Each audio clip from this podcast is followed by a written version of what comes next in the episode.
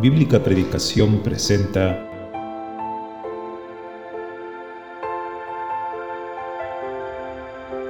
La exposición de tus palabras alumbra.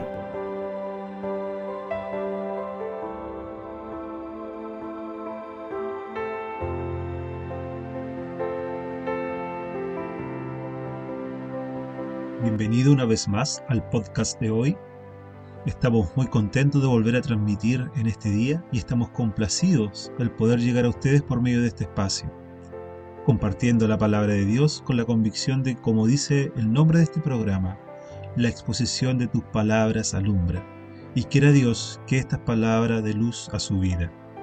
En esta oportunidad nuestro hermano Roberto Bustamante nos compartirá un sermón basado en la serie que él expuso en su congregación, llamado La Doctrina de la Cruz, y el mensaje de hoy se titula La redención.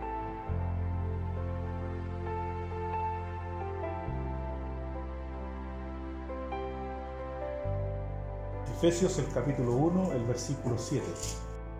Dice así la palabra del Señor, hablando del Señor Jesucristo, y dice, en quien tenemos redención por su sangre, el perdón de pecados según las riquezas de su gracia, en quien tenemos redención por su sangre, el perdón de pecados según las riquezas de su gracia.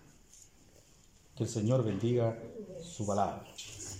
El versículo que hemos leído habla de, esta palabra tan, tan preciosa para nosotros que en Cristo, en, en aquel, en el amado, tenemos, dice, redención por su sangre el perdón de pecados según la riqueza de su gracia. Mirar la obra de la cruz como una obra de redentora nos hace eh, preguntarnos qué significa esto de la redención, qué significa esto de ser redimido, quién es este redentor o este comprador. Cuando las Sagradas Escrituras se estaban escribiendo, cuando el apóstol Pablo está redactando sus cartas, en los principios de siglo, luego cuando la iglesia está siendo eh, formada, ¿verdad?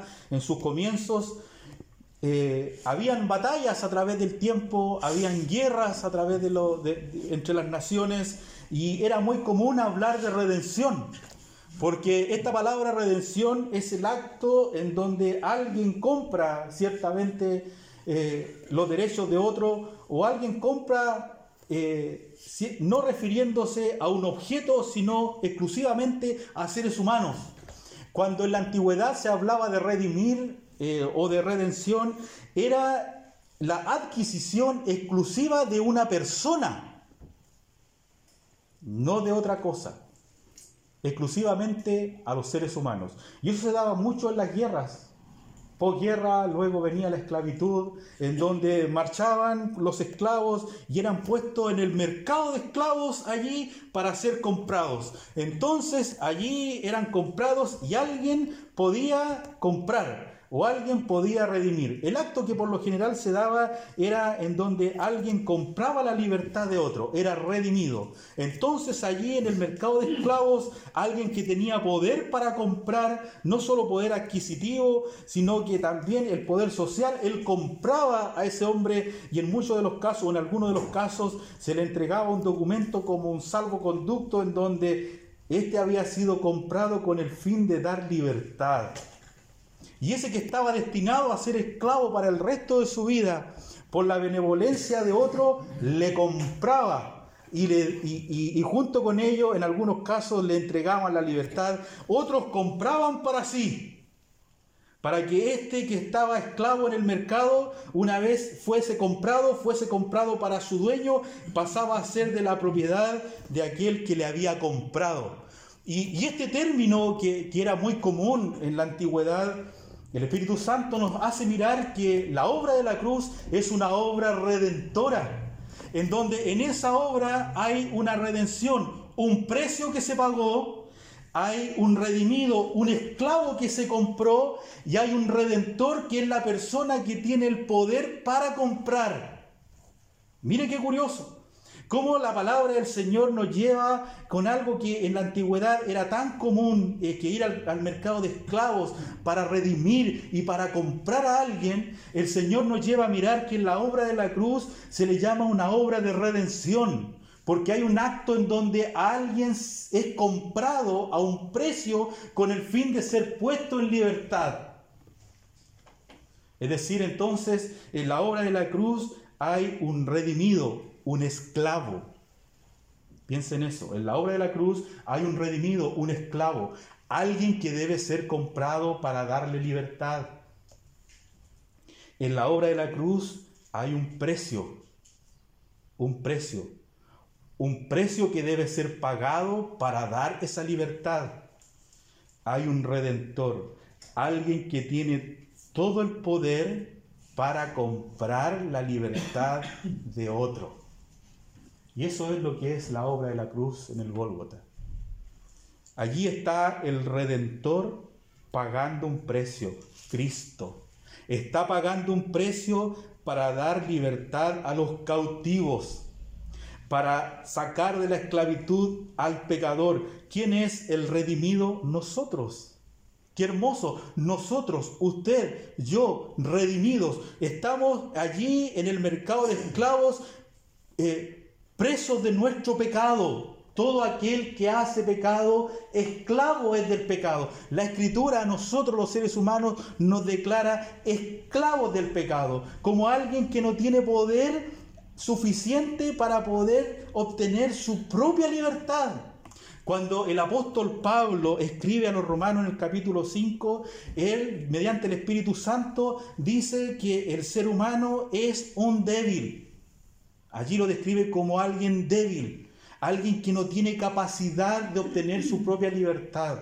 Luego lo describe como un pecador, alguien que está acusado de maldad, lo describe como impío, alguien que no es santo, que por el hecho de ser impío debe estar lejos de Dios y lo describe también como un enemigo de Dios. Cuatro formas como el apóstol Pablo, guiado por el Espíritu de Dios, nos describe en, el capítulo 5 de la carta a los romanos como un débil, como un impío, como un pecador y como un enemigo. El Señor Jesucristo a nosotros nos describió como esclavos lo mira en el capítulo 8 del Evangelio de Juan y él habla de que todo aquel que hace pecado, esclavo es del pecado. No tiene facultad para obtener su propia libertad. ¿Quién necesita un esclavo? Un redentor, un comprador, alguien que tiene la facultad de quitarlo del poder del pecado, de la esclavitud y comprar su libertad. ¿Cuándo se logró esa libertad? ¿Cuándo se pagó el precio por nuestra salvación? ¿Quién lo pagó? Mire lo que encierra esta pequeña frase en estas pocas palabras del versículo 7.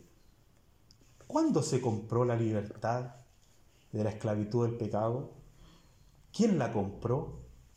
¿Cuánto le costó? El Redentor iba al mercado de, de esclavos en la antigüedad. Él podía, tenía su poder adquisitivo y él sacaba su dinero, piezas de oro, piezas de plata y compraba para sí o para dar libertad, ¿verdad? Bueno, la palabra del Señor dice que nosotros como esclavos del pecado, ¿verdad?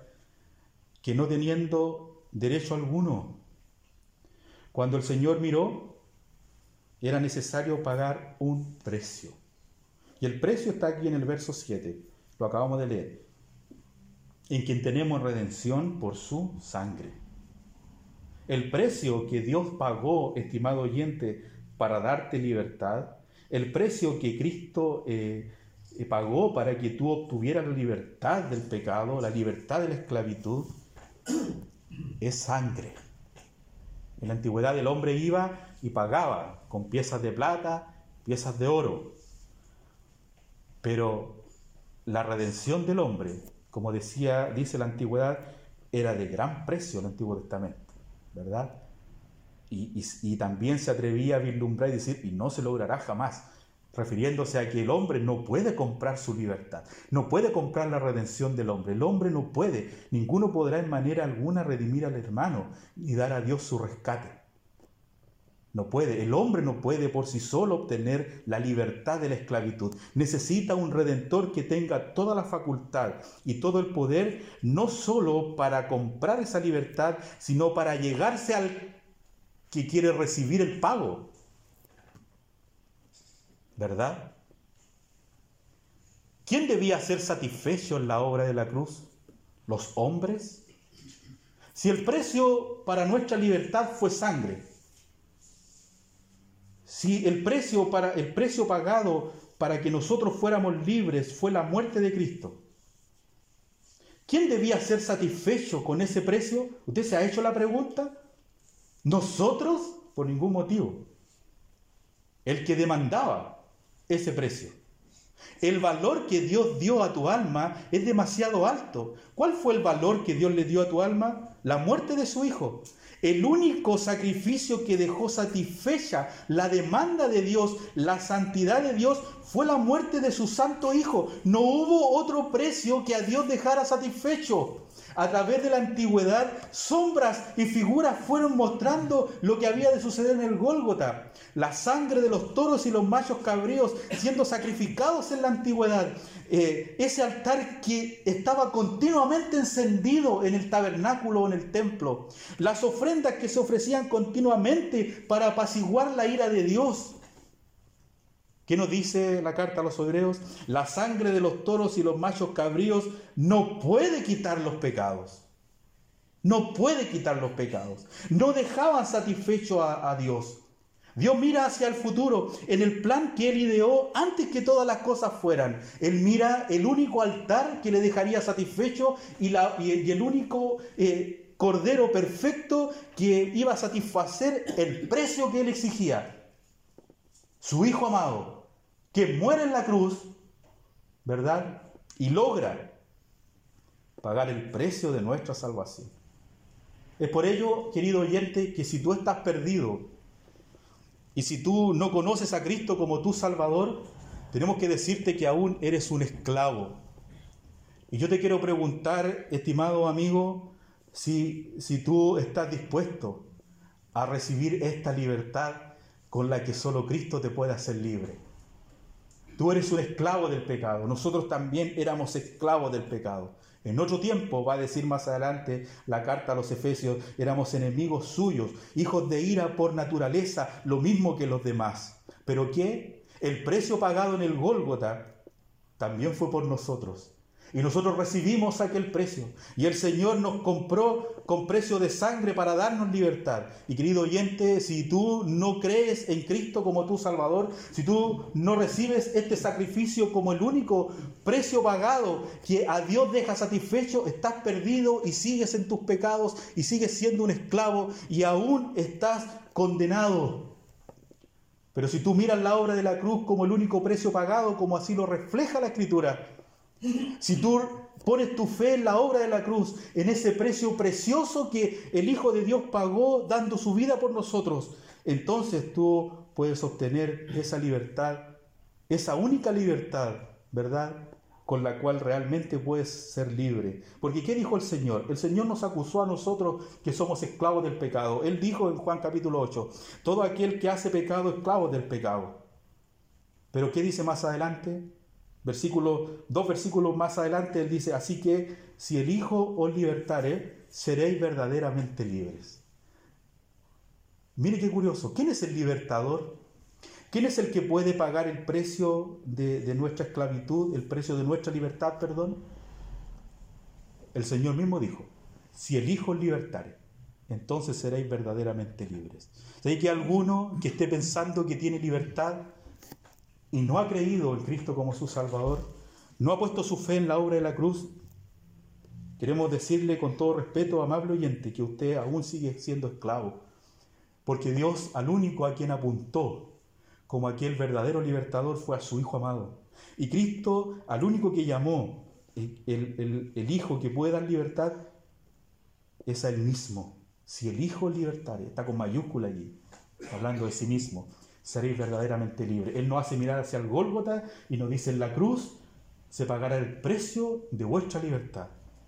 En la cruz, amigos, se pagó el precio por tu libertad una vez y para siempre. Nunca más habrá otro precio porque ese precio satisfizo todas las demandas de Dios. La obra de la cruz es el único precio que Dios aceptó para darte la libertad de tus pecados. Mira qué hermoso. ¿Tú has creído? Un plan desde antes de la fundación del mundo, que a través de los siglos esperó el tiempo, como dice Gálatas capítulo 4. Y cuando vino el cumplimiento del tiempo, Dios envió a su Hijo, nacido de mujer y nacido bajo la ley, para que redimiese a los que estábamos bajo la ley con el fin de que recibiésemos la adopción de hijos. Cuando vino el cumplimiento del tiempo, Dios envía a su Hijo, nacido de mujer y nacido bajo la ley, con un fin, para que redimiese a los que estábamos bajo la ley, con un fin, que recibiésemos la adopción de hijos. Qué hermoso, una vez que somos redimidos, pasamos a ser hijos de Dios. Eso dice Gálatas capítulo 4, versículo 4. Y si tú, querido oyente, aceptas esta redención, eres un hijo de Dios. Pero si no, sigues en tus pecados y sigues siendo un esclavo. ¿Cómo puedes rechazar al que se puso de pie en el Gólgota y pagó el precio? Pagó el precio. Él subió y cuando él dijo consumado es, es como si hubiese dicho, aquí está el pago, está pagado. Tu libertad, curiosamente, está pagada. Tu libertad está comprada.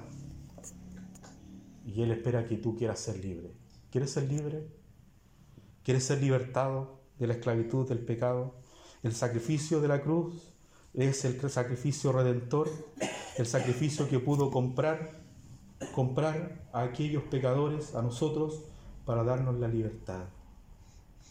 ¿Eres libre? ¿Eres libre con la libertad que Cristo te puede hacer libre? El sacrificio de la cruz es el único sacrificio que pudo satisfacer la demanda de Dios. No hay otro. Mire, la ira de Dios sobre nosotros. La ira de Dios sobre nosotros por causa de nuestros pecados. El Señor Jesús, por medio de su sacrificio, logra aplacar la ira de Dios. La obra de la cruz pudo propiciar.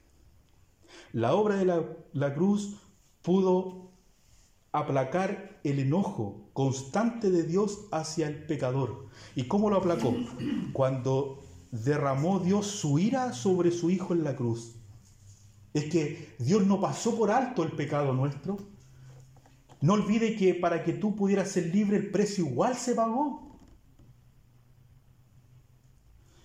No olvide que para que usted pudiera obtener el perdón de sus pecados el precio igual fue pagado. ¿Qué queremos decir con esto? Dios no cerró los ojos a su maldad. Dios no cerró los ojos a tu pecado. Dios no cerró los ojos a tu esclavitud. Lo que hizo simplemente fue que el Señor Jesucristo en la obra de la cruz nos quitó de en medio a nosotros que debíamos recibir la ira y se puso Él. Vuelvo a explicar. La ira de Dios fue satisfecha porque Dios derramó su ira santa sobre su Hijo. Esa ira que yo tenía que recibir y que tú tenías que recibir por ser pecador, se derramó igual. El precio de nuestra salvación se pagó igual, la ira de Dios igual se descargó. La diferencia es que no fuimos nosotros quien la recibimos, sino que la recibió Cristo. Ahí hay una fiel sustitución. Así como va Isaac y va Jacob subiendo al monte Moría y el muchacho se pone allí y está listo para recibir el juicio hasta que Dios eh, para con el sacrificio y dice que saca al muchacho y hay un carnero trabado en un zarzal por sus cuernos y entonces es tomado el carnero y es puesto en el altar y el carnero recibe el castigo que iba a recibir Isaac. Ahí hay una sustitución preciosa. Alguien muere en lugar de otro, pero el castigo se efectuó igual. La diferencia es que no la recibió Isaac, la recibió una víctima inocente. Y el castigo por nuestra salvación fue efectuado igual. La diferencia es que no la recibimos nosotros, sino que la recibió Cristo. Y eso Dios lo aceptó como el precio precioso para que nosotros pudiéramos tener libre acceso al cielo, para que tú hoy puedas volver a tu casa completa y verdaderamente libres. Es lo mismo que pasó cuando Israel va a salir de Egipto y ellos deben sacrificar un, un corderito de un año sin defecto perfecto, porque esa noche pasará el Señor llevándose a cada primogénito. Y el corderito muere para que no muera el primogénito. La sangre es puesta en los postes y en el dintel y es la señal. Y cuando pasaba Dios y miraba la puerta y miraba la sangre, no ejecutaba el juicio. ¿Por qué? Porque alguien ya había muerto para que no muriera el primogénito. ¡Qué ejemplo más precioso! Y hoy día podemos mirar la cruz y ver cómo la ira de Dios es aplacada y ya no pende sobre nosotros porque la sangre es la señal y la sangre que Él ve es la sangre de su Hijo. Por lo tanto ya no hay más juicio para nosotros por el pecado, pues alguien ya pagó. Y tú debes recibir esa salvación tan grande que el Señor te está ofreciendo. Porque alguien pagó un precio precioso. Cristo murió en la cruz y derramó su sangre. La sangre la señal. Y la ira de Dios fue aplacada. Y Dios fue propiciado. Y Dios fue calmado. Porque alguien satisfizo sus demandas, su Hijo amado. Y el hombre fue expiado. Sus pecados fueron anulados, fueron borrados de la presencia de Dios y fueron quitados completamente. Y así la obra de la cruz nos dice que es la expiación por nuestros pecados. Y la obra de la cruz nos dice que es la propiciación no solo por nuestros pecados, sino por los del mundo, que la ira de Dios fue aplacada no solo por nosotros, sino por el mundo, lo dice Juan y nos dice que la obra de la cruz es la obra redentora única que puede comprar y dar libertad a cualquier pecador que hoy día se acerca a Cristo confiando en que ese sacrificio es el único que Dios acepta para que yo vaya al cielo. Puedes volver a tu casa libre hoy. Volveremos a cantar. Lo que anhelaron cantar los antiguos, lo que anheló cantar Abraham, lo que anhelaron cantar aquellos que miraron como una sombra la obra de la cruz a través de sacrificio. Nosotros lo vemos tan claramente y lo podemos no solo predicar, sino cantar. Volveremos a cantar, qué alegría. Cristo salva al pecador. Claro, hacerlo resonar, Cristo salva al pecador. Te salva a ti. ¿Podrías volver tú a casa libre? Darte el tiempo de obtener esa libertad con la que solo Cristo te puede hacer libre. Si el Hijo te liberta, seréis verdaderamente libres. Si el Hijo te liberta, seréis verdaderamente libre. El Hijo te liberta por medio de la cruz. Si el Hijo te liberta, seréis verdaderamente libre. Si aquí hay alguno que cree que tiene libertad y no ha considerado al Hijo de Dios muriendo en la cruz para esa libertad, está perdido. Porque el Señor lo dijo, si el Hijo libertare, entonces seréis verdaderamente libres. Los fariseos pensaban que eran libres. Y el Señor les tiene que decir, no olviden que si el Hijo los liberta, ahí serán verdaderamente libres. Querido oyente, si tú no has recibido esa libertad por medio de la cruz, no eres libre. Pero qué precioso, el precio ya fue pagado. La sangre fue derramada. Dios la aceptó. Y lo que Él espera es que tú seas libre por medio de la muerte de Cristo, hecha una vez y para siempre. Que el Señor bendiga su palabra. Si quiere hacernos alguna consulta o sugerencia, no dude en escribirnos al correo bíblica predicación gmail.com bíblica predicación gmail.com estaremos deseosos de contestar todas sus consultas todas sus sugerencias que usted quiera plantearnos. También le invitamos a que pueda acompañarnos en el canal de YouTube Bíblica Predicación donde tenemos transmisiones en vivo de los servicios que se realizan en algunas congregaciones y que además quedan almacenadas en dicho canal para que los oyentes puedan volver a revisarlas cuando eh, tengan el momento preciso para poder escuchar atentamente la palabra de Dios. También en ese canal hay transmisiones para niños los días domingo a las 12 horas hora de Chile donde podrán también escuchar alguna enseñanza preparada para los niños con algunas actividades propias para su concentración y para su atención en lo que respecta a la palabra de Dios. Cantemos. Si pudiera ver ese amanecer, Cristo en camino al Golgotha